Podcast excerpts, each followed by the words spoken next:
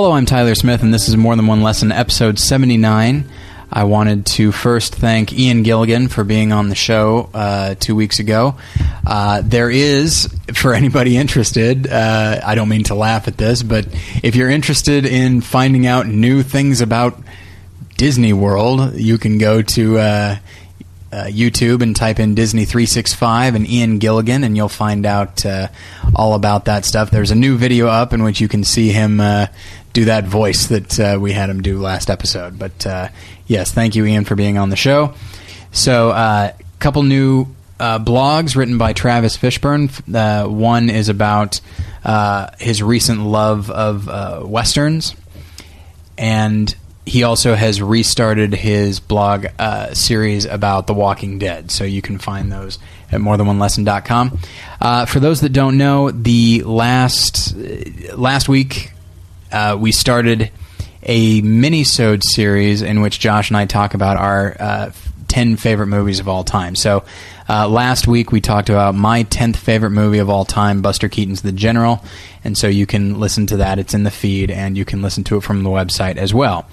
Uh, it is Oscar season. I'll use this opportunity to, to welcome in my uh, my co-host. It is Oscar season, and so uh, I'm sure you've got Oscar fever, and you and you're wondering, hey, what's going to win Best Picture? Well, to know that, you got to know your Oscar history. So there's a series of blogs uh, that I've called the Best of Pictures, and it uh, chronicles uh, the winners of Best Picture over the last uh, however many years.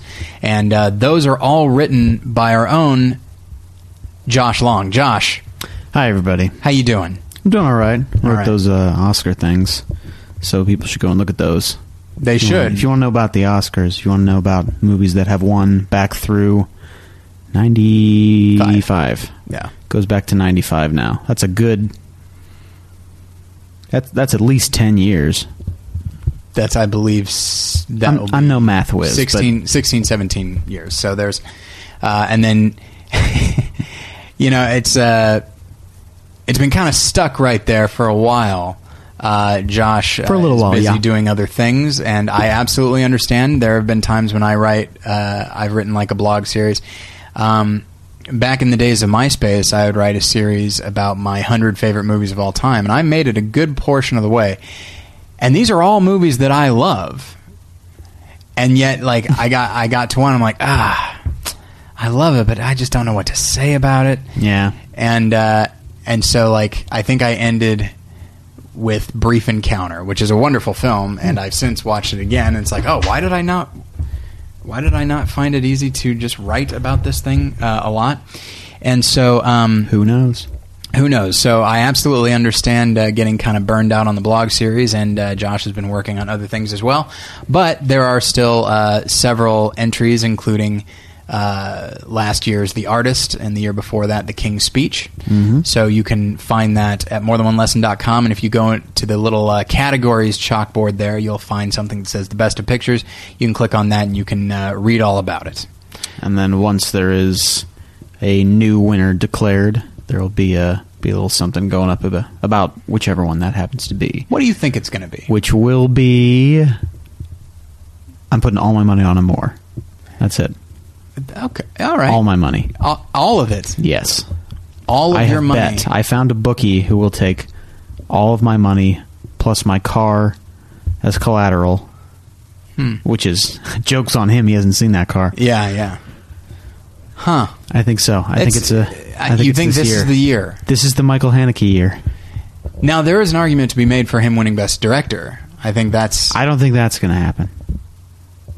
But picture, yeah, absolutely. Picture absolutely, and I say in a surprise turn of events, in a trick play, Ben Affleck wins the Oscar for Best Director. Write-ins. That's what it's all about. There you go.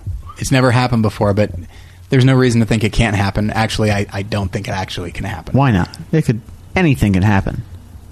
Anything can happen. No, that's the Golden Globes. Oh. all right. Well, I think I'm going to lose a lot of money. That's all right. Because at least, because at least, uh, yeah, because it probably Argo's going to win Best Picture, Yeah. which is a movie that I I like. Um, I don't love. I, I certainly don't understand the sheer amount of uh, of praise and awards it's getting nationally and internationally. Yeah. It, it's a. I think it's a very good movie. I don't think it's nearly as engaging as I'd say all of the other Best Picture nominees. Yeah. Maybe that's not true. Oh, that's yeah. I'm not a big fan of Lincoln, although that's pretty engaging at times. Yeah. So, and I feel like know. those are the two front runners, and I think of the ones up for it, those are my least favorite. I Yeah. believe. Am I remembering incorrectly? What's up? I think so.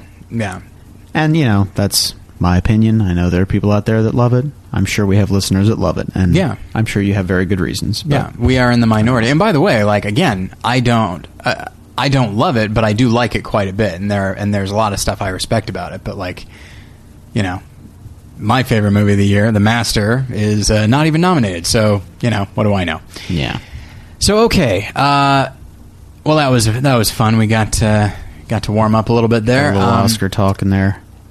Now, yeah, because I guess this will be the last episode before the Oscars. So, uh, yeah, I guess we should get something in there. But uh, okay, I did also want to, and I made this. Uh, I've made this announcement before, and I will. I'm going to make it uh, for the next the next few episodes. Um, but uh, friend of the show, Will Gray, uh, has cancer, and it seems like with each passing week they find out more about it. Uh, sometimes it's good news, sometimes it's bad news. Unfortunately, it's more bad news than good uh, these days, and so. Um, you know, uh, you can. They, he and his wife have a website called uh, go Team, goteamgray.com, uh, where people can go and they can contribute money uh, because Will is not working right now, and so you know it's hard to pay the bills and, and all that. So uh, you can do that. You can. Uh, I think there's a way to uh, get involved in like a like a, a meal plan and stuff. But uh, I know that not all our listeners are local, so maybe they won't be able to do that.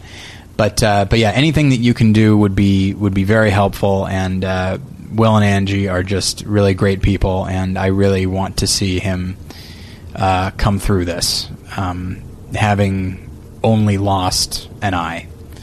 Um, I, that's still a big deal, but like you know, it'd be it'd be great if he made a full recovery. And uh, so yeah, so also you know, those of you that uh, that do pray, please be praying for. Uh, for swift healing and comfort and all of that. So, okay. Uh, and oh, so that's go goteamgray.com, but you can also go to more than one lesson.com and on the side there's a button at the very top that says help Will Gray. You can click on that and that'll take you where you need to go. So, okay. Uh, so a few uh, years ago, pardon me, a few weeks ago, uh, Josh and I went and saw a movie. It's been known to happen. Can you believe it? Yeah. And so uh, it was a, uh, a critic screening of Identity Thief. And I was uh, seeing it for uh, Battleship Pretension. You can read my review over there, battleshippretension.com. And uh, so I invited old Josh along, not with the intention of doing an episode about it, because for those of you who maybe have seen the trailer of Identity Thief, uh, you would not immediately assume that there's a lot to be mined from that film. It doesn't necessarily look look like it has that much depth to it. Yeah, and uh, it looks like first and foremost a comedy, which it is, um, very much so. But uh, but after watching it, I thought like you know there's some interesting things worth exploring in this film, and uh, and we figured uh, we and what's more is uh, in my life recently I've actually uh, experienced some of the stuff that we were going to be talking about uh, in this episode. So I feel like it's it's that's worth noting, and maybe you guys will will know what I'm talking about. So You had your identity stolen. yes, yes, by you. Yeah, It was, it was very frustrating. and. I ran that thing into the ground. Haha. Little did you know that like it made your credit worse. Yeah, somehow. I don't know how that happened. But um, so uh, okay, so I'll give a quick uh, plot summary, or maybe Josh. Look, it's right in front of you. Maybe you should give the plot summary. Well, I think I can do that. Okay, so here's a, a quick, uh, not so much a summary as a, as a setup. I mean, it's a very new movie, so we don't want to necessarily spoil anything. But this Yeah. here's the basic setup. So here's the plot, everybody. Jason Bateman plays a lowly accountant at a financial investment company in Denver who suddenly finds that his credit cards are being declined. He is informed that his identity has been stolen by a woman in Florida. The financial and legal trouble that this causes him could lose him a possible high paying job, so he travels to Florida to seek out the woman that screwed up his life. He meets a seemingly pleasant but tacky woman played by Melissa McCarthy. She attempts to evade him, but he eventually catches her, and they start to make their way back to Denver to clear everything up. All right. So this turn the the film more than anything is a road movie, which I did not know that was going to be. Uh, although going in, I guess I didn't know what else it could be. Um, Yeah. and uh, I have a fondness for road movies. I I took a class in college uh, about road movies, and it was a very interesting class. Um, and this is, I mean, this is it, it fits a lot of formulas. Uh, you know, specifically the idea of the buddy comedy, the mismatched person comedy, and then the the road comedy. Um, and uh, and I by and large really enjoyed it. I it is a comedy and I laughed a whole lot. And that's I know it sounds weird that uh, that I would simplify it like that and we'll talk more about the film in general in a moment, but you know, when a when a movie is a comedy and it is first and foremost a comedy, it's not like, you know, not like Sideways or The Descendants, which are kind of comedy drama. Um, it is first and foremost a comedy, and if it makes me laugh a lot, I consider it a success. And it made me laugh a lot. Yeah. Josh, what do you think? I enjoyed it. I there were certain aspects of it that I, I was a little confused about. Mhm. Um, I think on the whole, I I laughed at it, and I think that was good. Yeah. Um, that that made it, you know, that made it worthwhile as a comedy for me. That made it something that I'm I could say to people, yeah, you should you should see that, and you'll enjoy yourself. Um, uh, the things that I don't want to go too much into the plot again if we don't want to Right. spoil too much. Having uh, since not too many people will have had a chance to see it yet, but um, there are some things in terms of kind of the the themes of the film, and maybe the, the the film's attitude towards towards money in general or wealth is a little confusing at times. I think it goes back and forth a little bit. Yeah. Um, and there are uh, there are also moments in the plot when I, like you said, you didn't expect it to be a road movie. Neither did I. I thought it was going to be a lot more of he's trying to get her and she keeps getting away. Yeah, like And- cha- almost like a a, cha- a cat and mouse comedy. Right, and that happens a little bit, but not that much. And I guess there's a lot of reasons that it makes sense that that doesn't happen that much because he's by himself after her. So if it were just him by himself chasing her, that would eventually become a rather boring movie Right. because you don't have any interaction. And so I think they wanted to make the center of the movie to be the interaction between the two of them, and in order for that to happen, she has to agree to go with him, or they have to get stuck together to some degree. Yeah, Um, so and a lot of the plot uh, machinations or machinations, I never remember. Um, machinations is a word. Yeah. but I don't know if it's that word. Yeah. Let's just say a lot developments. Let's There say that a lot of the uh, plot developments um, that sort of make it possible and necessary for them to be in a car together driving across country. Mm-hmm. Um, you know, they they're maybe a little clunky and they kind of come out of nowhere and Yeah. and you're just like, okay, all right, I see why they're doing this. Uh, maybe they didn't have to do this. Um, Yeah. And then there are also things where you can see, like, oh, they're ra- uh, the the filmmakers are trying to raise the stakes, and they're, you know, there's an element of danger, and it's right. and I understand that a little bit, but like, I remember one of the first things that you and I talked about as we were walking out of it is like, there's something about the action comedy, which this turned out to be. It's not a, it's you know, it's not a, you know, it's not Beverly Hills Cop or, or 48 Hours, Right. But there's more action to it than one would assume, and I think that is probably to the film's detriment. Um, Yeah, I think I'd agree. it's just one of those things like it, it's hard to do um, because either you put so much into the into making the action work and making it exciting that you forget like oh yeah it's hard to laugh when you have no when you're breathless you Yeah. know um, but the so that's one thing that can happen or they focus so much on the laughs that the action doesn't feel real and it feels like there are just no stakes Yeah. and so um, I think with this one, the action is done pretty well, and that winds up being a detriment to the comedy. Mm-hmm. So there is a, for example, a, a scene where a character gets hit by a car. Um, and it is a very dramatic moment. It looks like a very brutal thing. And it's like this character. So and it's very well done. It's really well put together, and emotionally, you're right there, like, oh my gosh, this is this is horrible. Yeah. Uh, but then the character like springs back up Yeah. like shortly thereafter. Like uh, they And allow us a moment of drama. Yeah, and it's sort of like I, I guess this was meant to be a joke, but I, I don't know. It it went far enough into drama that then when it when you realize oh it's a punchline, then you almost feel like you uh, are owed something, like you didn't get some kind of payoff. Yeah, like there's a brief moment where like the person is is hit by the car, and then somebody else is like, oh my, you know, oh my gosh, what has happened? Like, is this person dead? And it's a it is a legitimately, you know, th- that part of the action is done so well that like that for a moment it's quite serious, and so then it becomes a joke. The person, you know, wakes back up and everything's fine, and and immediately they jump into a punchline, which is which is fine, mm-hmm. but that kind of undercuts the drama we just saw, and then the drama we just saw undercuts the inherent comedy of the punchline. Yeah. So Because and that the- happens from time to time in the film. Because if you want it to be comedic, it needs to not be that serious. I think if you want to really hit that punchline, and the fact that it becomes as serious as it does, then you, I feel like that needs to be more of the like it needs to be a part of the story. Yeah. Where it, when it's not really, it's just kind of a well, they get out of this situation because everybody's fine. Yeah, I feel like for me the the template. And by the way, it sounds like we're really like tearing into the Yeah. movie. We'll talk more about the things we like in a moment. But um, I think for me the the modern template of like the best like a way to make an, a comedy that is outlandish. I mean, it's still straight up comedy, but there's outlandish qualities to it. There's things in there that don't seem very comedy esque, and there are moments of drama, and it all works. I know it may not work for you, but it does for me. Is Superbad. Like that is Oh, okay. that is definitely a comedy, but there are moments of like relational drama, um, and there are moments of like ridiculous. I'm not sure if I go as far as say action, but like when characters are in danger and, and Yeah. that sort of thing.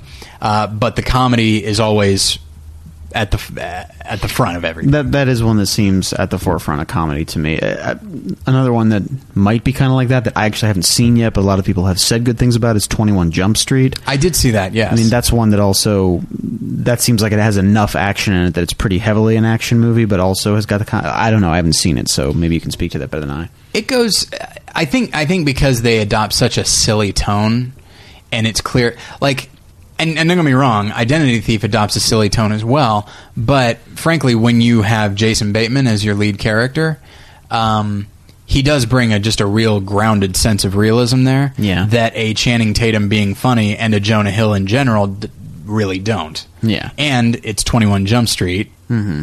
something that like and it's a comedy version of that. And Yeah. so they're going to be a little bit more heightened a little bit more silly. So there are moments of extreme ridiculous violence that's just like this doesn't belong in there. But because it's so extreme that's funny. Like it becomes a a, moment of comedy.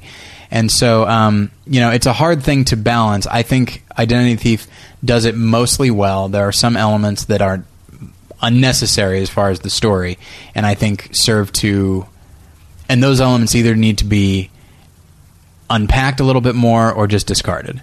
Um, and I won't. This is revealed pretty early on. Um, our heroes are uh, pursued by a couple of hitmen who have a vendetta against Melissa McCarthy's character because she, you know, conned them and all For some reason, that's never that clear. never that clear, but like yeah. the, you can tell the writers being like, "We don't need to develop that. Nobody yeah, cares so much about that." We just need to put them in danger. Unfortunately for me, it it it did bother me because Yeah. like because they also tried to somewhat develop the hitmen char- Yeah. characters, but they didn't, yeah, and so they wound up just being a distraction. it's that yeah, it's like they're almost there. They're almost in there. the movie. yeah. So stuff like that uh, is bothersome, and then I don't like to. Nece- I don't know why we necessarily led with the things that that bothered us, but um, but uh, maybe I'll talk more about some of the uh, some of the stereotyping.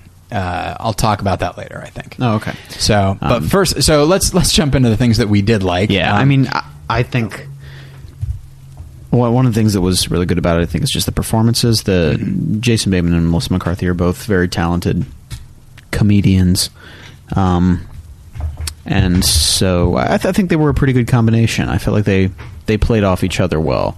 Because he, he is usually playing the straight man, which he was here. Yeah. And she's the, I mean, there's kind of an Abbott and Costello thing going on almost. Oh yeah, yeah. It's it really is. I mean, she.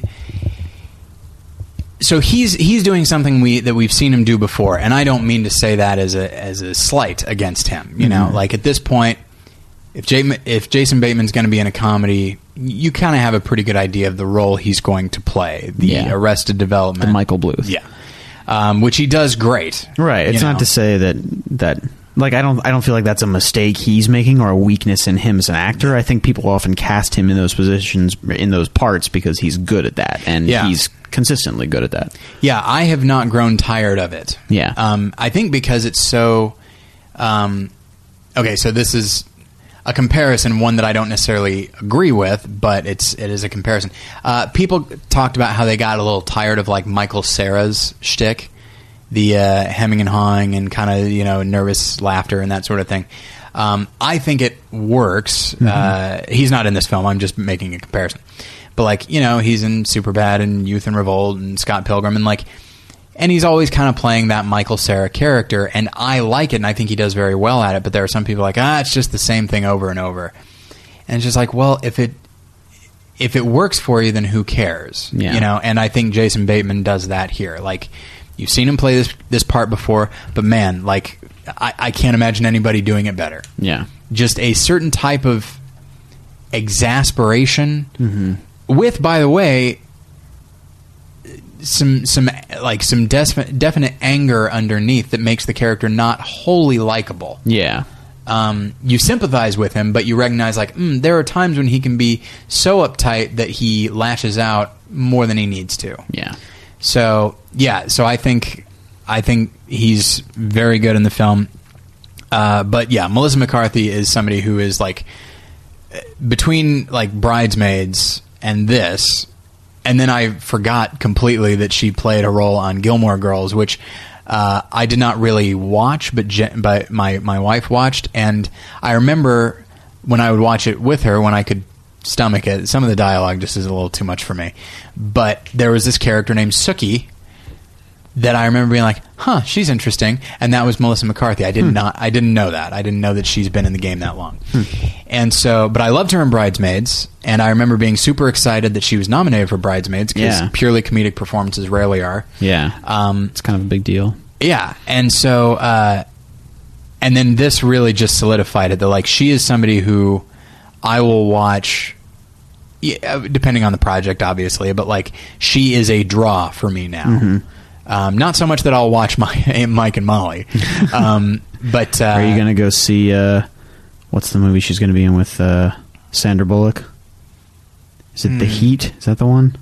maybe Yeah, it is. I'm not sure if I'm not I'm not sure if that's a theater movie, but that seems like it could be a home video release. If you you know It might like be. Sandra Bullock is a confident enough actor that if you put her in the right role, like she could do pretty well, and I could see the two of them going well off each other. Yeah. But yeah, Melissa McCarthy. I think what I like about her is she is in, in the review that I wrote. I, I had a sudden like little uh, epiphany. It's like, oh, she's John Belushi.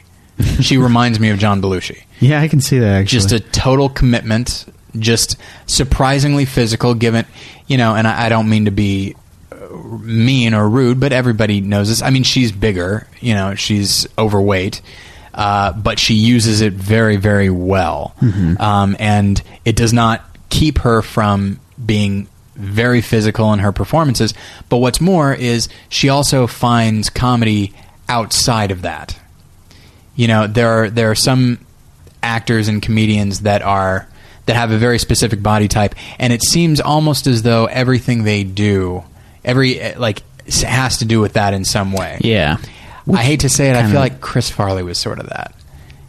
I, he made me laugh from time to time, and I think there was, you know, his his Matt Foley character on Saturday Night Live. I enjoyed that, but like he he often emphasized in that character how big he was, like when he Yeah. would constantly adjust his belt, and thus exposing his his very large stomach. You know, stuff like that. Still made me laugh, but It I felt like it was kind of a kind of a one trick pony. Um, I know I might get some hate for that. Chris Farley is much beloved, and I like Tommy Boy.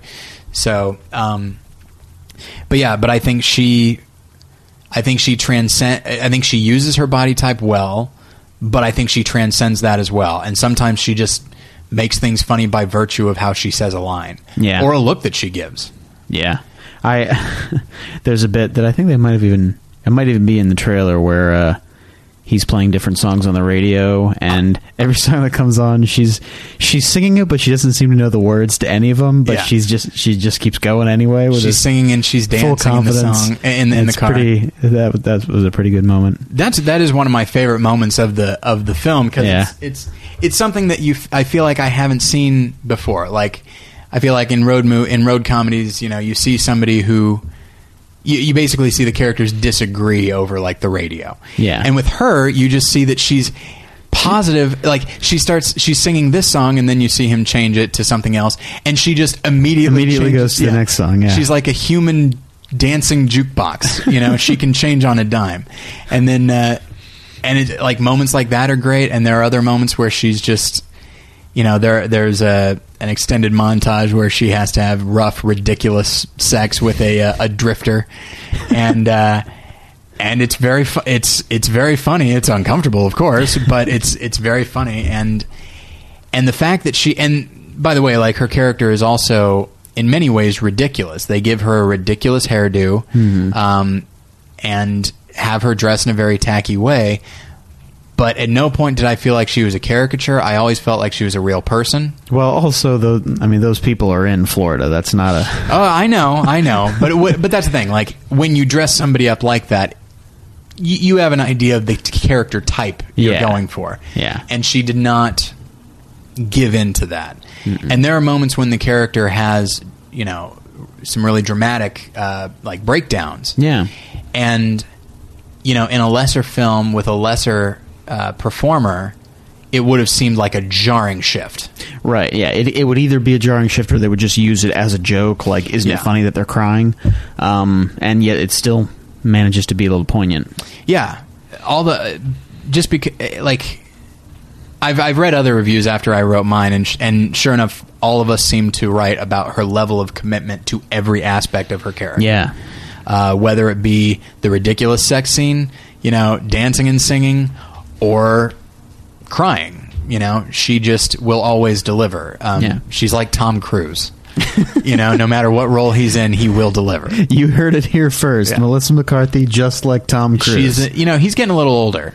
She's the next Tom Cruise. Is who's the heir apparent? I think it might be it- Melissa yes. McCarthy. So, and it's one of those things, you know, like I just, I would say she's. I, I, I said she's like John Belushi. She al- she also reminds me of John Candy, but we'll get to that later. Um, but yeah, and so uh, so the the chemistry between those two is, as it should be, what keeps you watching the movie Yeah. and what keeps you laughing. It's what keeps you interested. Yeah. Um, and I think I'm sure a lot of the dialogue between them is is improvised, but th- the stuff that isn't is well put together Yeah. and well written. Like there's, you know, one of the. Uh, this may sound. I think I've said this on the show before. One of my favorite things to see in film or on TV is somebody who's very good at their job, mm-hmm. and you get to see them just be good at their job. And there's a scene where, because this woman is a con artist, but you also see that she's just flashy and ridiculous and maybe not incredibly bright. and so you just think like, okay, she just got lucky being a con artist. But then you see like there's a scene where the two of them are in a diner and they don't have a lot of money, but she's hungry and she's going to eat what she wants to eat and so she spins this whole it's a ridiculous story to Yeah. the waitress, but the way in which she plays like she brings him in on the con without actually telling him. She just knows how he's going to respond. Mm-hmm. Yeah. And she's able to play everything so that she gets what she wants Yeah. for no money. She knows how everyone is going to react, and she uses that against them yes. And so to like get what she wants. Yeah. So you see that like she's a very able con artist. And I and it's like, well, you don't necessarily want somebody to be good at something wrong, something immoral, but it really it really lends something to that character.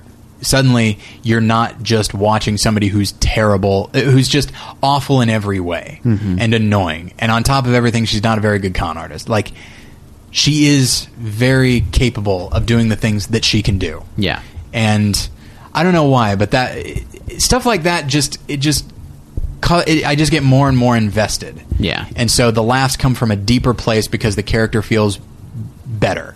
Mm-hmm. It's like it's like Michael Scott in The Office. He's in, he's kind of dim. He's well-meaning, but mostly incompetent.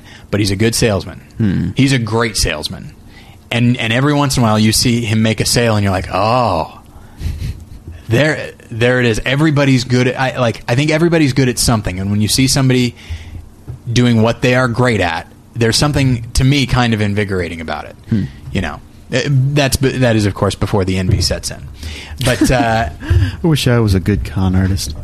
i know i think i could be you and me should go on the road Oh, let's go to a diner and see if we can talk them into giving us free food. we could act, we should act like you know like a maybe like bickering brothers at this point like go. i think do I that. think, I think people, people could like buy that We could, we both have beards yeah. You know. Beard Brothers. That's that's what they call us That's the name of my script. and and we got to do accents. Like I want to talk like this. But I'm gonna go New York on it. We didn't uh, long lost brothers, but um, Yeah, forget about it. I'm gonna do the worst New York accent I possibly can. All right, well hey, then- can we get some service over here? okay. Well, then I'll overplay my southern. yeah. So My favorite is the New York accent. I, I, I can do. I can actually do a decent New York accent, I think. But the fun one is the one that doesn't. It sounds like maybe you've never met someone from New York. You're like, but you've seen a lot of ga- uh, monster hey, movies. over here. Come on. I do like.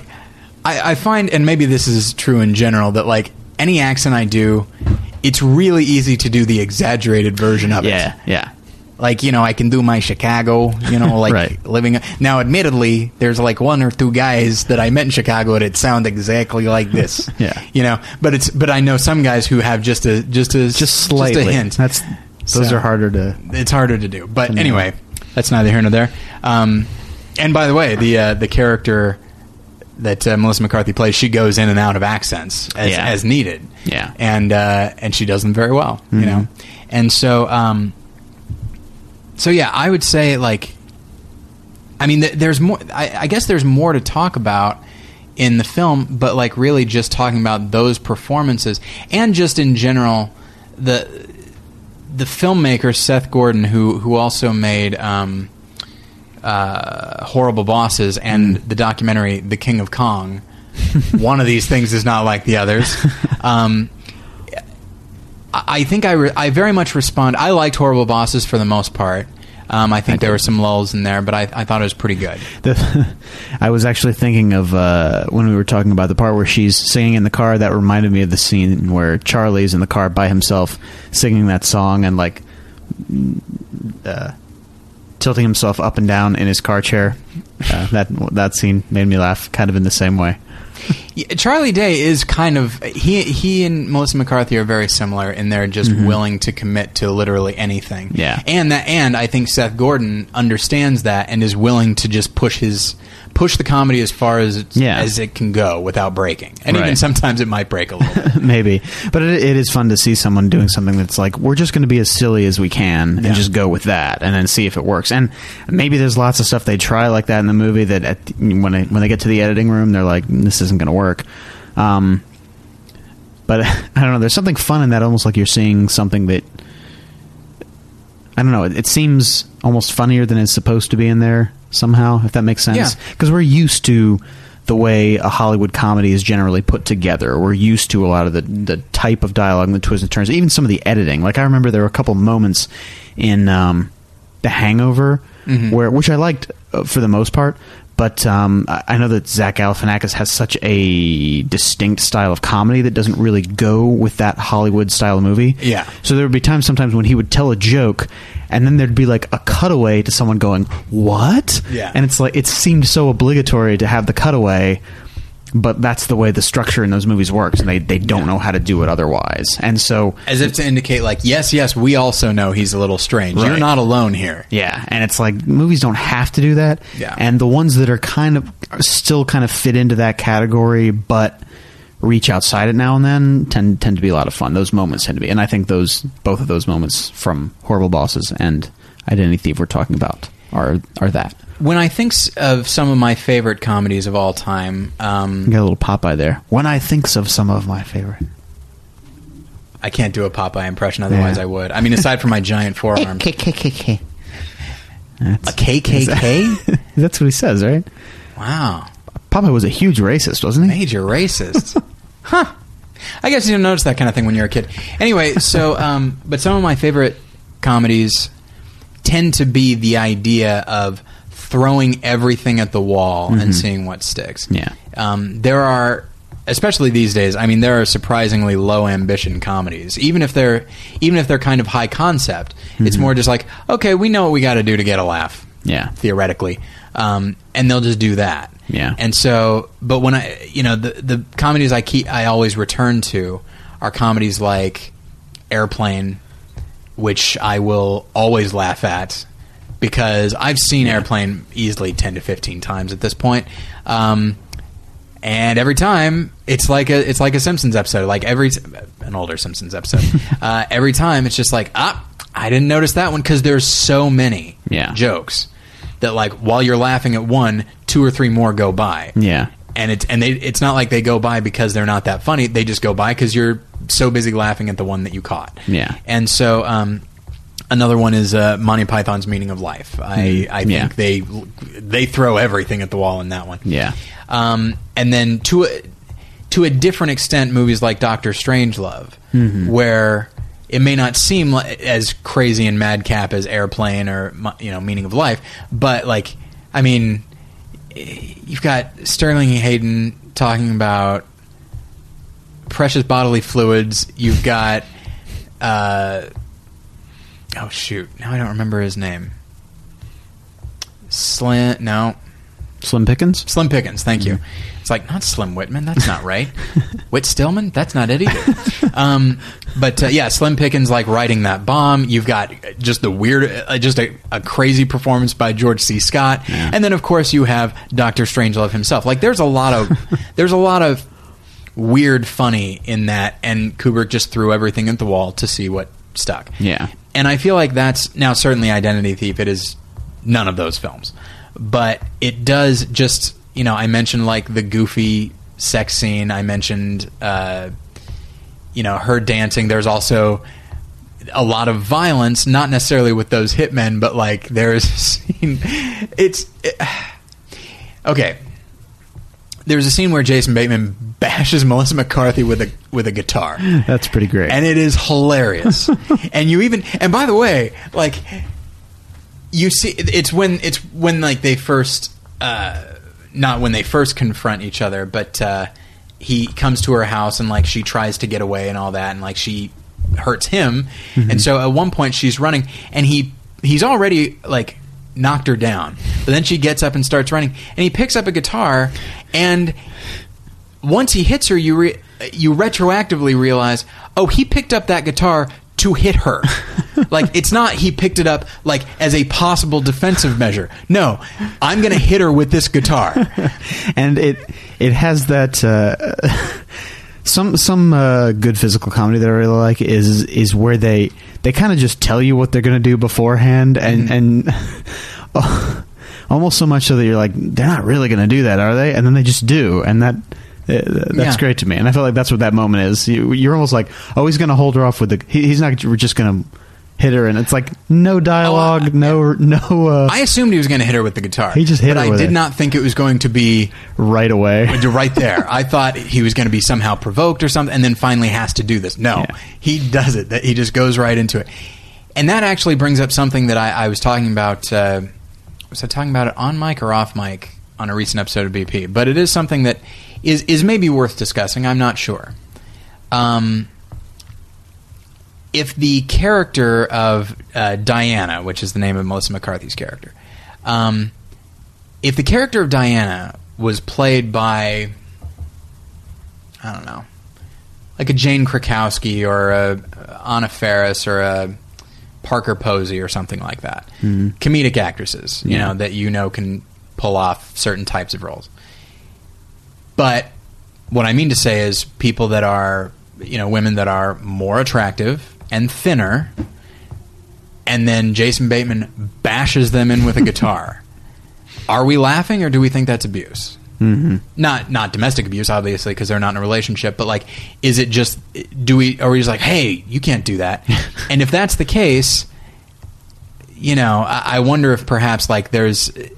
I mean, I laughed and I cited it as a funny scene, but I also have to think about like, am, like, would I be laughing if it was a, if it was a thinner woman? Like, do I even do we even see larger women as women in the same way that we would see a Parker po- to the point where we don't? It's like ah, she can take care of herself. she's a big she's a big girl. You know, like it's uh, it's worth. I feel like it's it's worth discussing. Maybe not necessarily now, Maybe. but it's something to think about. Yeah, it's interesting. I feel like I can. I don't know. I can feel like I can picture some of those actresses having things like that happen to them. I don't know. I can, I can picture like them all doing physical comedy and even like Yeah. violent physical comedy, but I don't think I can ever. I don't think I can picture them getting physically injured by a man and it being viewed as hilarious, Yeah. as obviously hilarious as Identity Thief. Yeah. One one place I can think of that they do that is on It's Always Sunny in Philadelphia. Like Dee gets Dee gets Yeah. hit. yeah, and that's and that's a show that does like you know what we're talking about. Like it's no holds barred. Like they'll do Yeah. whatever they got to do to get a laugh. Isn't there something where Frank hits her over the head with a folding chair? I feel like that happens in one episode. Yeah, and so, and I apologize if it sounds like we're laughing at like violence against women or anything like that. Uh, no. Um, but it is something that I wanted to that, that I more just a question that I wanted to ask um, Yeah. because while I do laugh at it, I do feel like, and everyone in the theater laughed at it. Mm-hmm. Like, if she were smaller. Would people laugh as readily, Yeah. or would- or would you get more like oh, or Yeah. would you get more of that? It, it goes. It really just goes to the question of what what do we what kind of bad things that people do to each other do we find as acceptable in comedy, like and that's changed over the years because, um, you know. I was going to say years ago you couldn't necessarily do something like that, but then there's that great moment in a Philadelphia story where uh, Cary Grant just takes Katharine Hepburn's face and just pushes her through the door. Yeah. Uh, when that's and that's funny, but um, the, we were talking a little bit about violence in films earlier, and when it's when it can be funny, and some of that type of violence, especially like uh, gory violence, it's used a lot nowadays to be funny, Yeah, but and it can be. it can be. It is possible. Sometimes it's not, and uh, but I guess I guess the point is why is it that we now find those sort of things acceptable, and what does that mean that like, for instance, we can find violent murder funny in the right context? Yeah. Can we like like seeing that? Yeah. Um, can, can you picture a movie where you you see a scene of rape and it's meant to be funny? Like, I- can't picture that at all. Right. Maybe in 50 years people will be doing that, and is that okay or is it not okay? Yeah, that's a good question. Yeah. you know, um, and it's weird. Like you remember in uh, Tropic Thunder when uh, Steve Coogan's character steps on the landmine and blows up. All right, Spoiler. and just just explodes. Now I've stated on maybe not on this show, but on the, on my other show fairly recently actually that I, for whatever reason, whether it be in a horror movie, a drama, an action movie, a war movie, or a comedy, I, there's something about a person's body eh, like immediately ceasing to exist in a real form that I find incredibly disturbing. Yeah. And the fact that they they do it and they play it for laughs and then like Ben Stiller like takes like his severed head and plays with it now of course he doesn't know that it's the actual head he Right. thinks it's a prop or something like that but nonetheless like we know it's real Yeah. and it's like and, and it's like it, when I saw the film in the theater like people were laughing but I was just like I, I recognize why this is funny but it bothers me Mm-hmm. like you know, of course, the, these situations aren't real, but this character was real enough, and now his death is not. being played for. I don't know. It's a it's it's a weird thing, you know. Yeah. Um, I am of the opinion, being a, a comedy nerd, I am of the opinion that nothing is necessarily off limits. Mm-hmm. I think there's probably a way to make anything funny. Hmm. Uh, I I can't pull up, by the way, how one could make rape funny. Yeah. Well, and we, I mean, we do, not we as in you and I, but in comedy in general, they it has become more, I think, recently in the last few years, a, a kind of a joke to talk about it in certain ways. Yeah, if you like, people have found funny. Well, sometimes they actually find funny, and sometimes they think they're finding funny by Yeah, being yeah. edgy uh, in in talking about it. You know, um, and I think that's that's where it would be. Like, I don't, I, I don't think you can depict it in any kind of funny way. Yeah.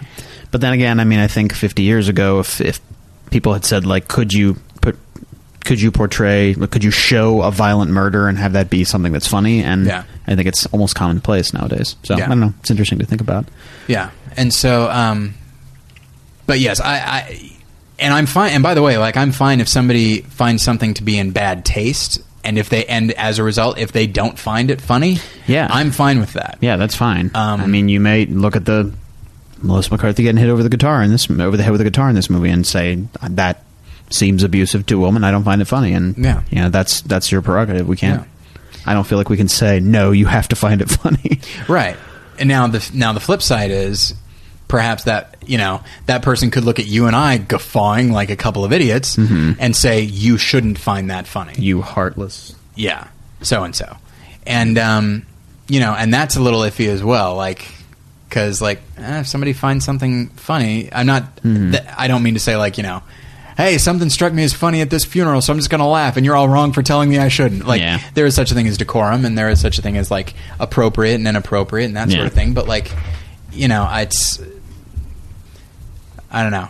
Com- comedy is a really interesting thing when it co- like when you start talking about it in terms of morality, um, because I-, I laugh at a lot of things that fellow Christians think I shouldn't even be hearing, and I don't mean to I don't mean to cast aspersions on them, um, you know, and they don't find it funny, and I absolutely understand why you wouldn't. Yeah. But uh, I don't know. Maybe in the comments section, maybe people can uh, can weigh in on this. Like Yeah, it'd what be they, interesting to hear if they consider any, yeah, if they consider anything to be off limits. Yeah. uh, things they laugh at that maybe they feel like they shouldn't. Mm-hmm. Um, I'd like to hear from uh, both Christians and non Christians on this. I Yeah. think that'd be interesting. Okay, so all right, well that was a fun little tangent. Thanks, Identity Thief. um, so okay, uh, there was one thing that I that you and I comment. You briefly touched on it uh, Mm-hmm. earlier with uh, how the film d- its attitude towards money. yeah. And I will say one thing that it try that the film tries to do, and I think it does genuinely try to do it, is you know you find more movies these days, drama, comedy, whatever, that try to um, try to talk about in some way the economy, like just living in a bad economy where like you might lose your job and there's no guarantee of getting another one. Right. Uh, an economy where like you know quote unquote the rich get richer or like you know CEOs are always giving themselves bonuses meanwhile you are terrified all the time. Um, you know and so there uh, one of my favorite movies of uh, 2012 called Killing Them Softly which is ostensibly you know just about hitmen plying their trade uh, but in a sluggish economy. And it seems weird to actually do that, but I think the film actually does it pretty well. Maybe a little ham-fisted, but I but I like the way it does it. Um, and I feel like Identity Thief does that as well. Like uh, Jason Bateman, like you know, he's barely making ends meet, and then he has his identity stolen, and Yeah. then suddenly his credit cards aren't good anymore, and just like, I mean, it's it. They really do a good job of showing like his life, like it, he he cannot not not merely does he not need this, but this is an awful thing for him. Mm-hmm. You know, having your identity stolen, like, and having somebody seemingly with impunity just destroying your life. Yeah. Um, and so I like that it's willing to delve into that. Um, and I like, I hope that that's a, a trend uh, in in film. Um, you know, because I feel like a lot of, and I don't mean to necessarily get political, but like, you know, we are. I think we are now safely far enough away from the Bush era that we can now start talking about the Obama era and what does that mean. Um, you know, it's no, it's no uh, secret to anybody that we are in a very very sluggish economy. Uh, you can blame whoever whomever you want for that, but that is the case. Yeah. Um, and as much as any politician says, "Ah, we're we're recovering," it's like eh, it's not a great recovery. Um, and so I, I like that films are even comedies, you know, seemingly disposable comedies like this are willing to actually reflect the times in which we actually live. Yeah. So, um, but uh, one thing that kind of bothers me about the film is uh, the film goes really far out of its way to humanize Diana when she could have been by casting an actress who's willing to play every aspect of her and to the fullest. Um, to just you know the way that she is written and the story that they give her, like she's a real person. Um, and as much energy as as is spent making her real, that's as much energy as is not spent making other characters real. And specifically, a lot of this takes place in the South. And Yeah. I have nothing against the South. Uh, I good or bad, it is uh, it is to me neutral. Um, I did laugh when there's there's a part where Jason Bateman is t- like he's in a very heroic tone. He's saying to his kids, "I'm going to the worst place in the world," and he's not talking about the South. He's talking specifically about Florida. And I thought that was funny because there are just you know. I- I've only been to Florida in certain contexts, that being like Disney World, not like Miami or anything like that. But it reminds me of a, a critic episode where uh, Jay Sherman is leaving Miami, and you just see a, uh, and on the sign there's a picture of a Florida Gator ho- holding a shotgun, and says, "You're leaving Miami. We'll get you next time." so, um, so I thought that was funny, but but the way that the various characters that they meet up with are portrayed, they're either like dumb or gullible. One could say they're the same thing, or kind of s- small-minded and like in some cases bigoted and homophobic and Yeah. that sort of thing. Um, and specifically, there's a character played by Eric Stonestreet of Modern Family. The character's name is Big Chuck, and they and he's by the way the character that uh, Melissa McCarthy has ridiculous sex with. And they make that character do. I mean, he's just as game as she is to do whatever. And Yeah. look, and look ridiculous. But they do after a certain point g- layer on some human elements to his character as well, which I liked a lot. Um, but then they undercut that. In uh, he shows up a little bit later in the film, and then you see him talking about homosexuals and uh, foreigners and uh, minorities and all that kind of thing. And it's just like I thought, I, like I wanted to say to the director, I thought you liked this guy. Yeah. You seem to. So why are you ha- why are you doing this to him? It's almost as, almost as if it's to say, well, now don't forget he's from the South, and thus Exactly. he's a bigot. Yeah, and so um, so I didn't like that because I really feel like the film had kind of a message about like not I won't necessarily say tolerance, but like trying to like you know walk a mile in somebody else's shoes. Like you know, uh, Jason Bateman's character, of course, obviously condemns Melissa McCarthy's character early on and throughout most of the film. But then he gets to know her more, and you realize you know you never really even somebody who has specifically done you wrong. Like you never really know what why somebody does something or why they are how they are. Yeah. Uh, And while that may not excuse their actions necessarily, Right. it it does mean we can at least look at them in kind of a compassionate way. Yeah. Which it does seem like the film chooses, like actively chooses not to do. Yeah. Um, with these people, and I'd say with, um, in a similar degree with his boss. yeah, Jon Favreau plays his boss. And I, th- I think that's meant to be a bad character, so there's that. But he is the only like boss rich person we see in the movie, and he's he's clearly, you know, Yeah, and that actually bad yeah, 100. percent that that brings it up as as well as that this this idea. Um, and he also they they make it clear in a way that I think is actually somewhat funny, where um, he's explaining to Jason Bateman like, look, you know. I get my bonus, you know, the guys like me, we get our bonus, and then we pay people like you. It's just the way, you know, I'm important, you're not. And he's like, I'll get you a copy of The Fountainhead, it'll be fine. Now, as it happens, both Josh and I have recently read The Fountainhead, and neither of us really stand by it as a wonderful book. Uh, but there's a lot of interesting things in it. They're, they're interesting ideas, whether I agree with them or not. Yeah. Um, and my first thought is like, okay, they might be making a direct reference to Dirty Dancing, in which a character says, "Some people matter and some people don't." You know, here's this copy of the Fountainhead. I'd like that back. I, I wrote some notes in the margins. Like that's that's ridiculous. So it might be a reference to that. Or it could be directly like, ah, people who read the Fountainhead are like this. They're like this jerk, you know, which is to say, cons- conservatives are like this guy. Um, and uh, and if that's the case, the thing that one of the things that fascinates me is this idea is the idea. It's like it's like so. Does the writer of the film not understand the Fountainhead, or did he write a character who doesn't understand the Fountainhead?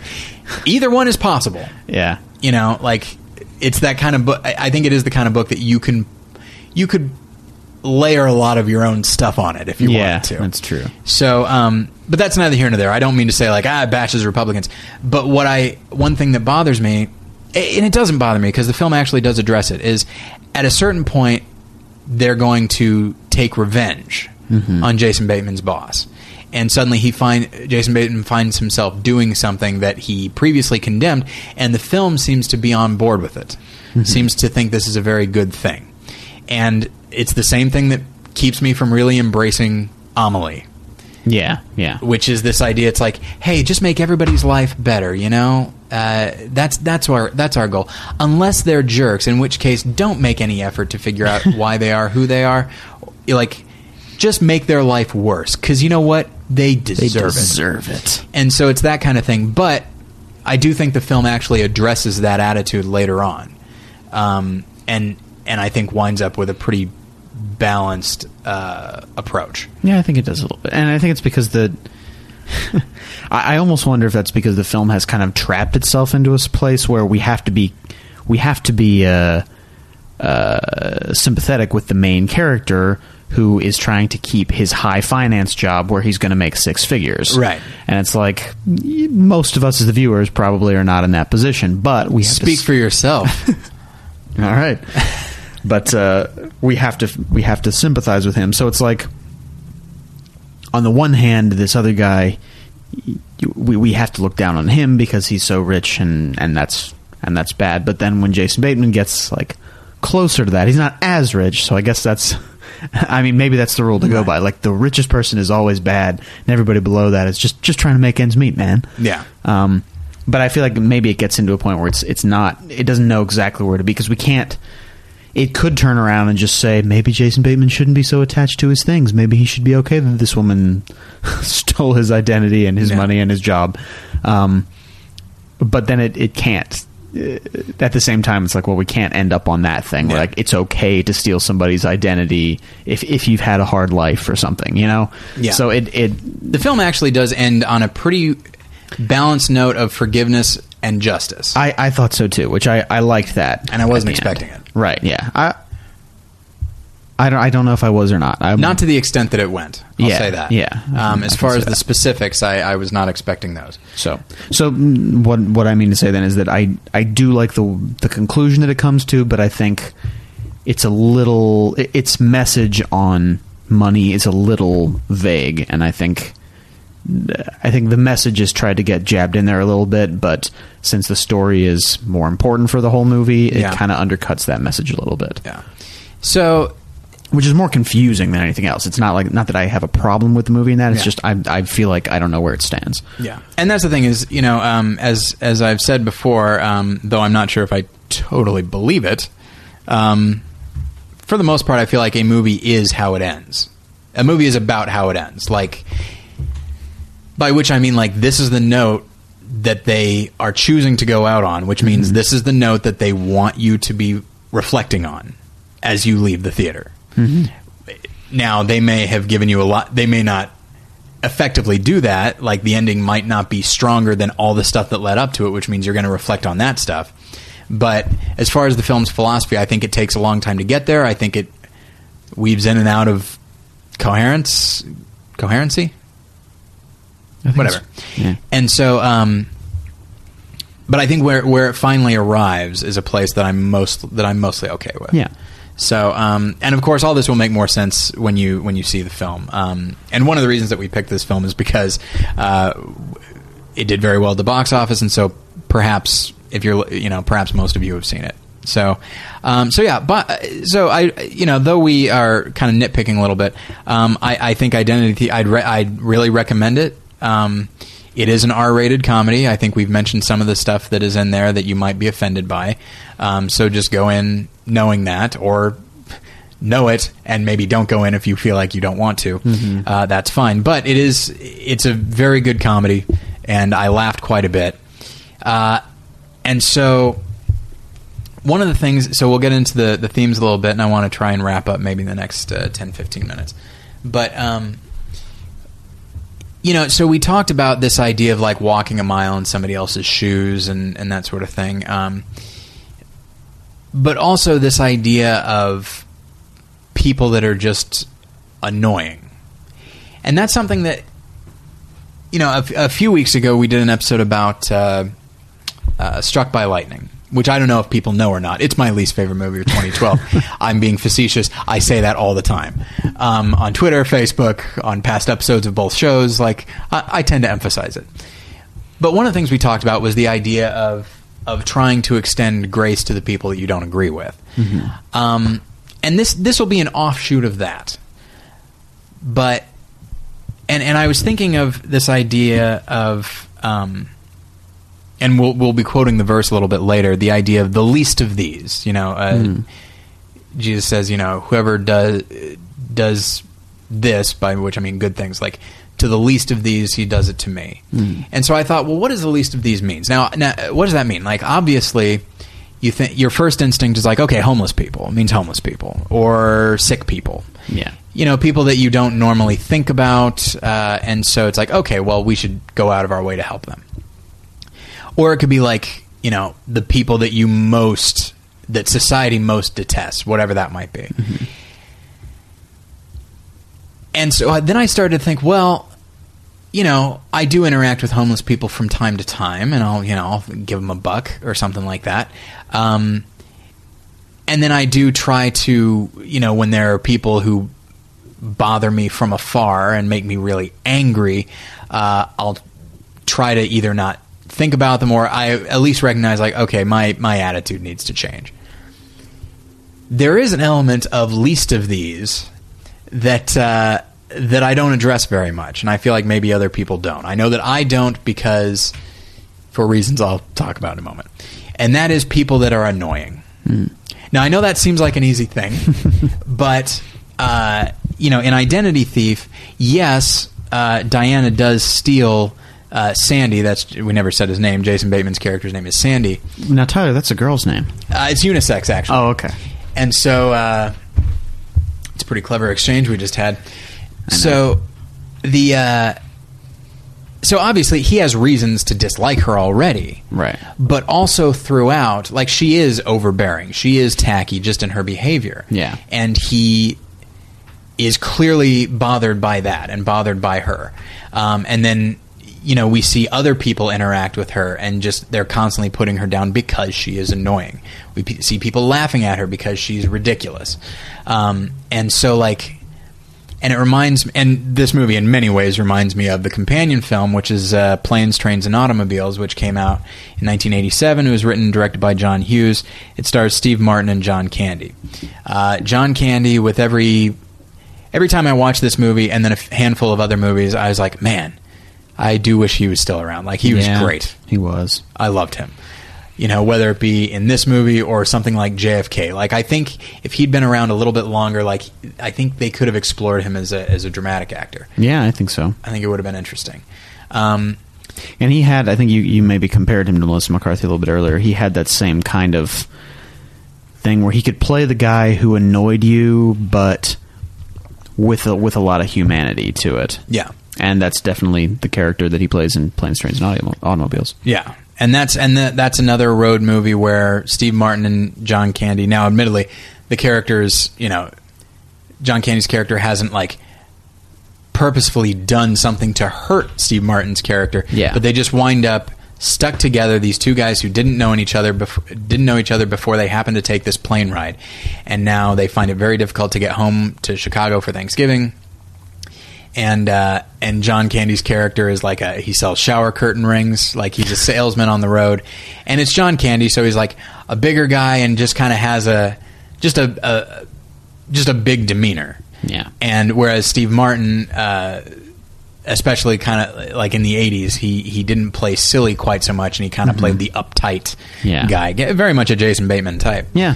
Um, and so you just see the two of these guys interact, and you just and we're we see it mostly from Steve Martin's point of view, and we do see that like this other guy, man, he is annoying. Yeah. Um, in many ways, like the stuff he says when he chooses to say it, his ritual when he goes to sleep, his bathroom habits, like there's just all this stuff, and you know the film fully acknowledges that like this guy is annoying. Yeah. Um, and there's there's a moment relatively early in the film, I'd say maybe 40 minutes in, where Steve Martin's had enough and he tells off John Candy and just really tears into him. And then John Candy has a I did not write it down, but he he basically talks about like, yes, I recognize I'm easy to make fun of, but that's that's just who I am, you hmm. know. And what I and and Steve Martin then feels really bad about it. And what but then the thing is like then John Candy just keeps annoying him for the rest of the film. I like that Yeah. that is not a climactic scene. That is Right, not yeah. a third act scene. Yeah. That is early on enough that you see that this man is a real person, but he is still annoying. Right.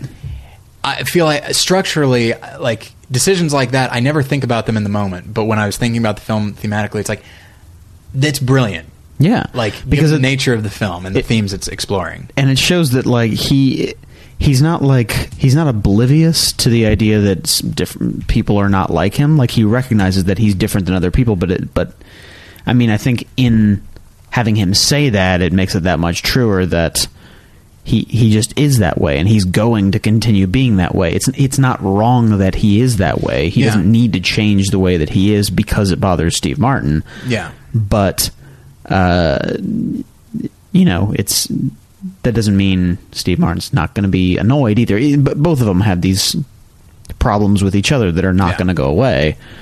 and that's the thing is with with uh, Diana and Identity Thief, like even as these characters, spoilers, like they do, in spite of their what sparked their relationship, they do start to grow closer. I don't mean romantically; I mean as far as friendship.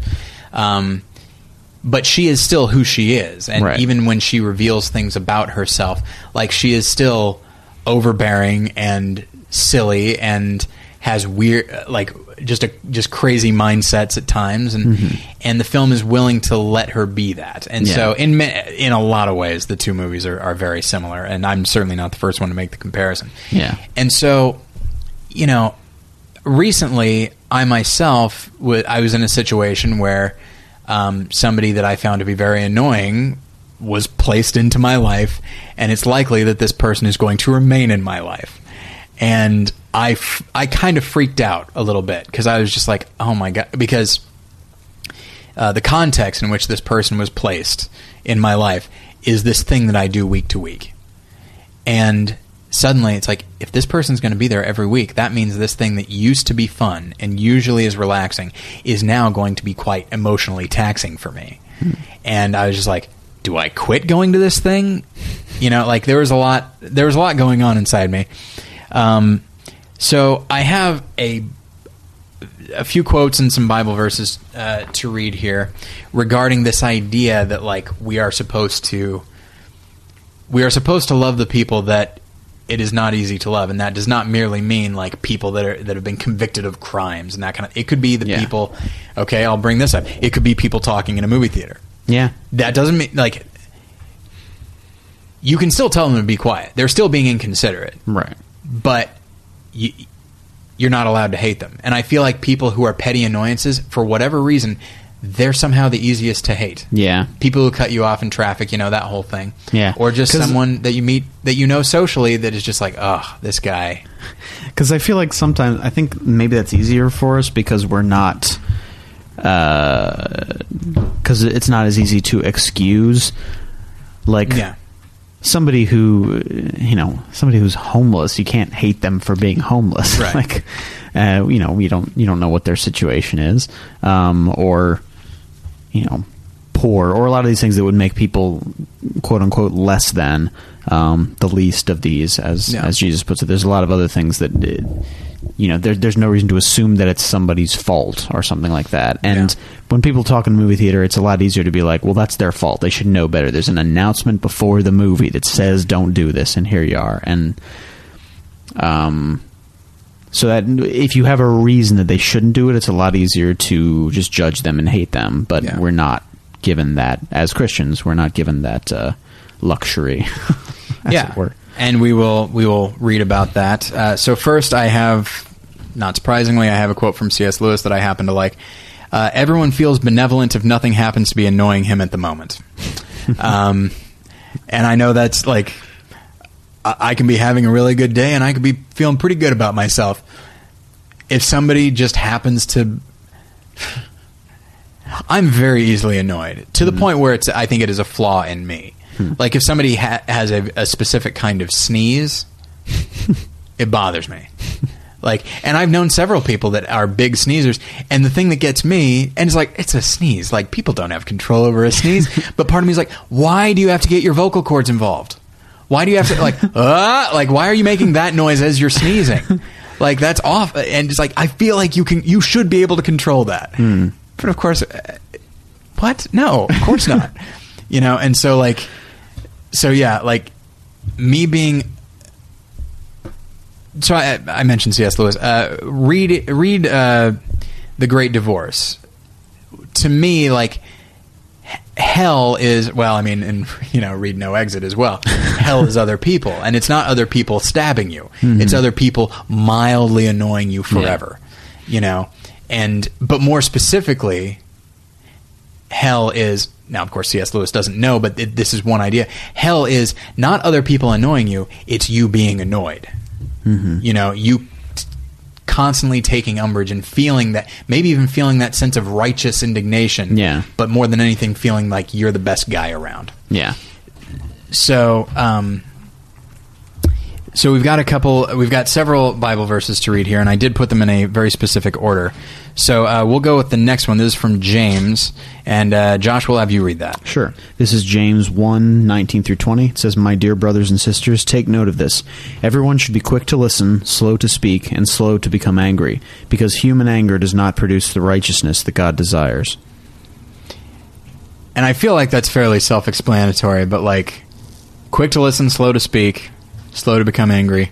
And it's just like if someone's annoying you that's a pretty good blueprint. Like someone might be saying something you find very annoying but like at first glance. But if you actually take the time to listen you might actually hear something that you agree with something that reveals who they are as a person something Yeah. deeper than the thing that's bothering you. Yeah, um, that's a key part of patience. And also, I think the the something you get from the passage is that while I- I don't think the Bible ever really said that anger is a sin, right um, but it's how we use it and how we handle it Yeah. uh, that's important. And and what he the, the point that James kind of makes here is that whether or not you actually become angry, Mm-hmm. it it doesn't really do anything. Well know? and he also specifies human anger human anger, yeah, you know and that's the thing is like in the bible it often says that like god has become angry or something Yeah. like that and uh, and that is truly a righteous anger and there is such a thing as a righteous anger but like i'd say nine times out of 10 if we are angry it's for very human reasons and that Right. that doesn't necessarily make them wrong or bad but we should be you know slow to become angry because human anger does not produce the righteousness that god desires yeah. It's like we we don't really have any. We don't stand to gain anything or to help anything by being angry. And anger feels good. Like it, does. feels good to feel like I've been so wronged, which means I'm so right. Yeah. Um, and it's you know it's fun to feel that. Okay, so um, okay, so I'll read this real quick. This is First Thessalonians chapter five, verses twelve through fifteen.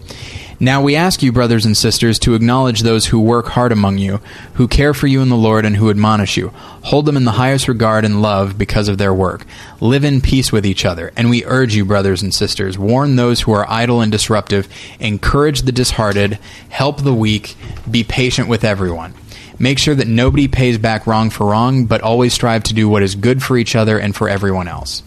Uh, that one again is also pretty self-explanatory. You know, be patient with everyone and just like you know, and it talks about the weak. It talks about, you know, warn those who are idle and disruptive. Hey, that's talking to a movie theater right there.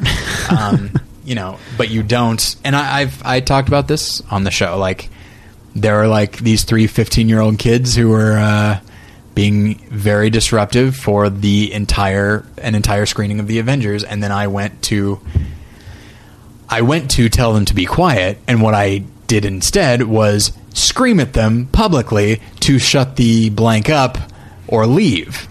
And so, like, now, surely their actions were not right. Uh, and I was, and I might be right to feel angry. And I was probably right to tell them to please be quiet. But then my anger took over. And that's what happened, you know? Yeah. And, and I don't, and in that moment, I, w- I think I was not right. They might like that doesn't make them right. Like you know, two wrongs certainly do not make a right.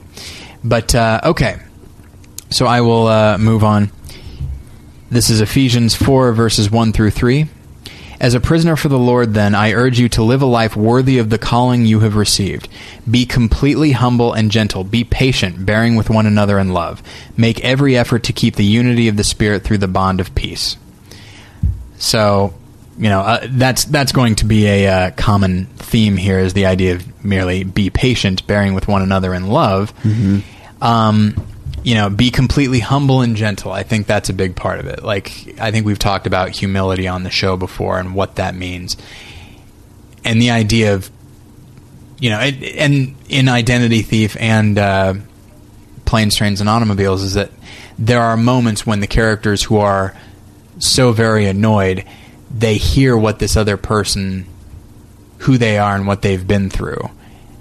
And at that moment, it is very humbling because they realize mm-hmm. this person is is just like me, which is again another way of saying this person is no, I am no better than this person, Yeah. and that is a humble attitude. Yeah. And the minute the minute you start being humble, then you'll see some that person might still be like wrong, or they still might be annoying, but if you recognize that like I probably have annoying things too, um, then you will probably it being patient with them will be a lot easier.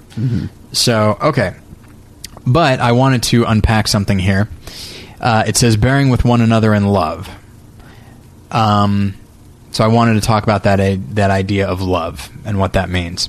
Uh, so 1 Corinthians thirteen four, love is patient, love is kind. I'm sure you've heard it at uh, every wedding you've ever been to. um, but it's worth. It, I mean, it, it, that's a big. This is the beginning of a big list of the things that love is, and I find it interesting that it starts with patient. Yeah. It could have started with keeps no records of Well, wrongs. it's going to be such a long list.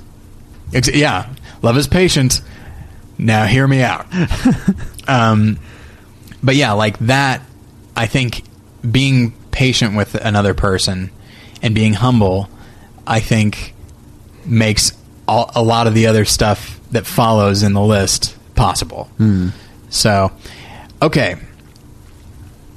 So we've got. Um, Okay, so we have a couple uh, quotes from C.S. Lewis, and then one last uh, big chunk here from Matthew. I will read the C.S. Lewis, and then you can read the chunk from Matthew. Got it. But anyway, so in, in talking about love and what that means, uh, I like, as always, I like the way that C.S. Lewis uh, uh, defines it. He says, Love is not affectionate feeling, but a steady wish for the loved person's ultimate good as far as it can be con- uh, obtained. And I found that interesting because as I was talking, this was a few days ago, as I was talking to you, Josh, and your wife, Megan, about this person that was bothering me. And she said, You know, I find if I actually pray for the person that is annoying me, it all becomes much better. I may still be annoyed by them, but my annoyance does not become this overwhelming thing. And sure enough, like I try, I- it, I kind of took that and, and you know prayed for this person, prayed for this person's good, and not pray against this person, not pray like, dear Lord, please make this person less annoying because that's them. yeah, please fix them like me, make them like me. um, you know, instead like pray for good things in their life pray for their happiness pray and and in that moment you realize that you're praying for the same thing for them that you would pray for yourself Yeah. or someone that you genuinely love Yeah, and I think it's important to to think too, and you know the way that the way that C.S. Lewis words this is about uh, love being kind of a choice, which I think is an important thing to to think about because we, especially in our society nowadays, we tend to talk about love as it's like this magical thing that just happens to you, and if it's not happening to you, then and it's all about personal fulfillment Right. It's it, you know it's about how you feel, and if it makes you feel good, then it's right. But um, love is more. Love is a lot more work than that. It's more. It's something that you do, not something that happens to you and you deserve. yeah and there's and there's another quote here in which he talks about love and the heart. And this doesn't totally apply to the idea of people annoying you but it can apply to that. Uh, to love at all is to be vulnerable. Love anything and your heart will certainly be wrung and possibly broken. If you want to make sure of keeping it intact you must give your heart to no one not even to an animal Wrap it carefully round with hobbies and little luxuries. Avoid all entanglements. Lock it up safe in the casket or coffin of your selfishness. But in that casket, safe, dark, motionless, airless, it will change. It will not be broken. It will become unbreakable, impenetrable, irredeemable.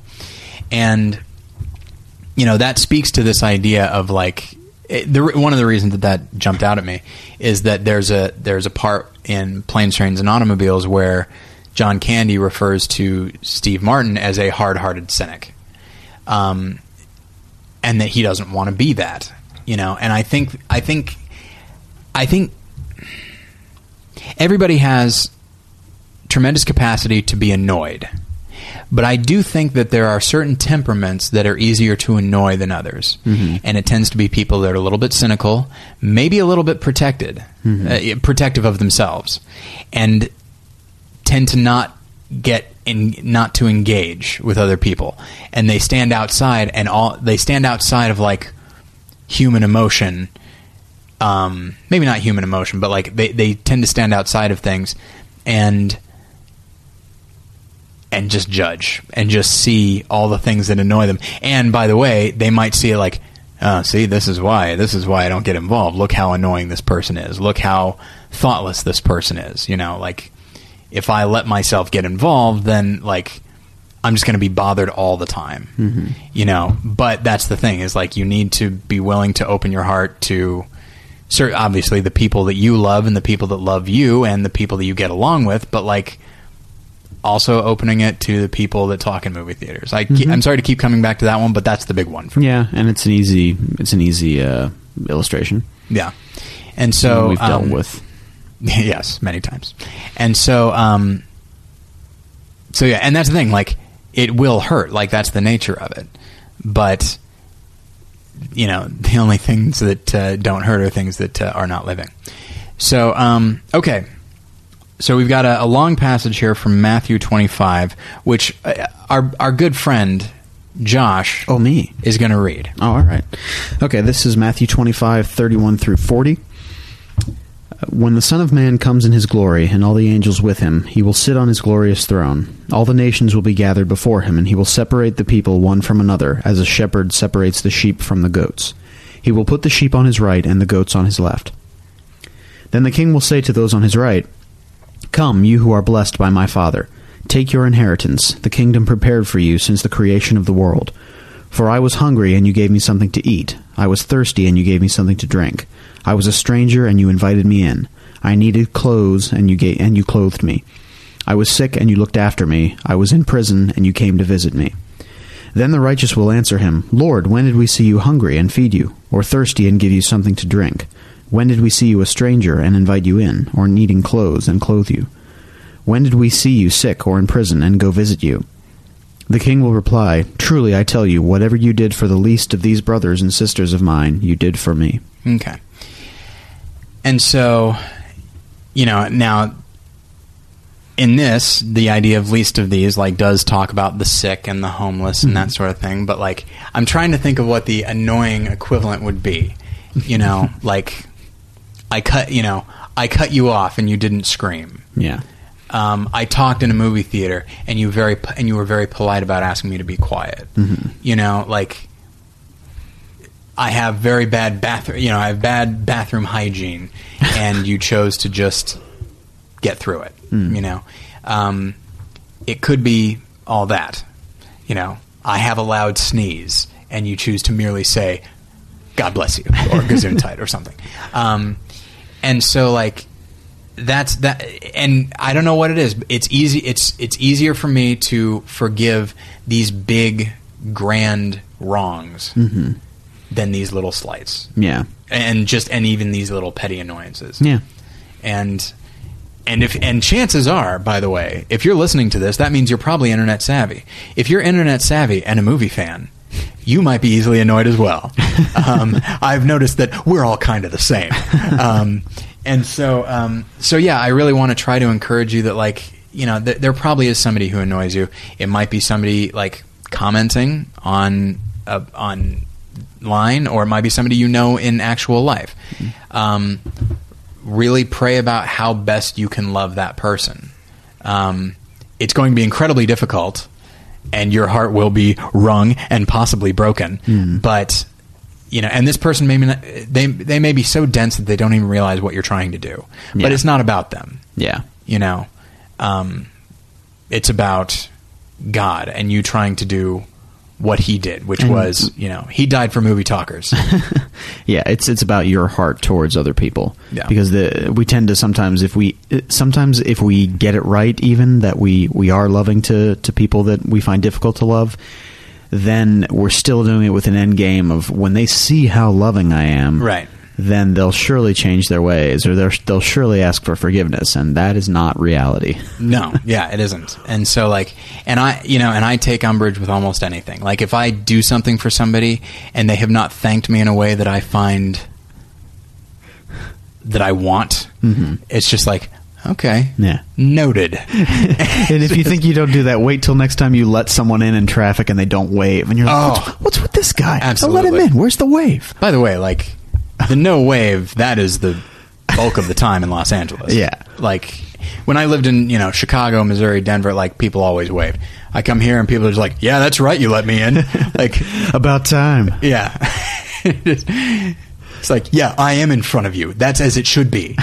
Um, you know, and we're making jokes about it, but yeah, that's that's a that's a great example. And so, um, you know, this this is, and I guess that's the other thing is when it comes to a a big sin, whether it be against you or against someone you know or against society in general, that comes along once in a while. This is daily, if not hourly. Yeah. And that is like, and maybe like if you work on this daily, hourly, minutely, minutely, secondly, um, maybe when those big things come along, it will be maybe not easier, but you are more ready and more prepared emotionally to love that person. Yeah. So, okay.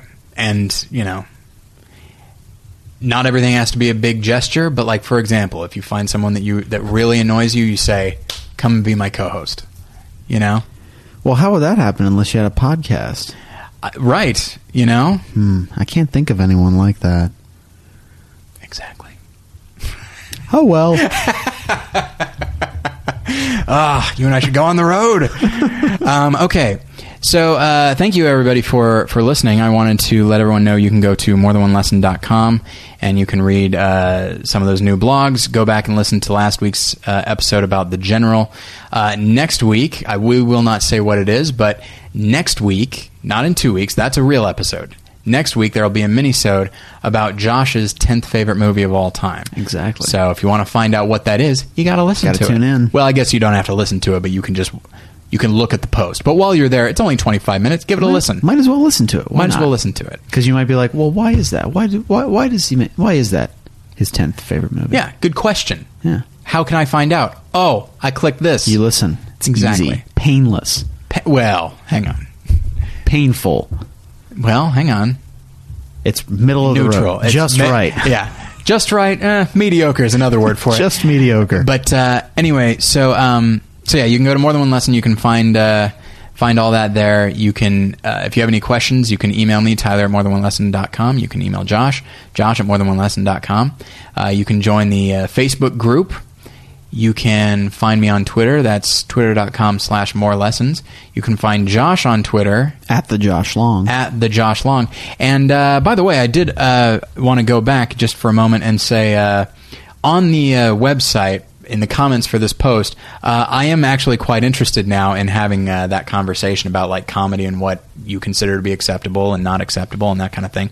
I think that's an interesting conversation to have and one very much worth having. So uh, I would really encourage you to to take part in that. So, all right. Uh, hopefully, you guys enjoyed this episode about Identity Thief. Um, Josh, thanks for being here as always. Thank you. And thank you guys for listening, and we'll get you next time. Bye.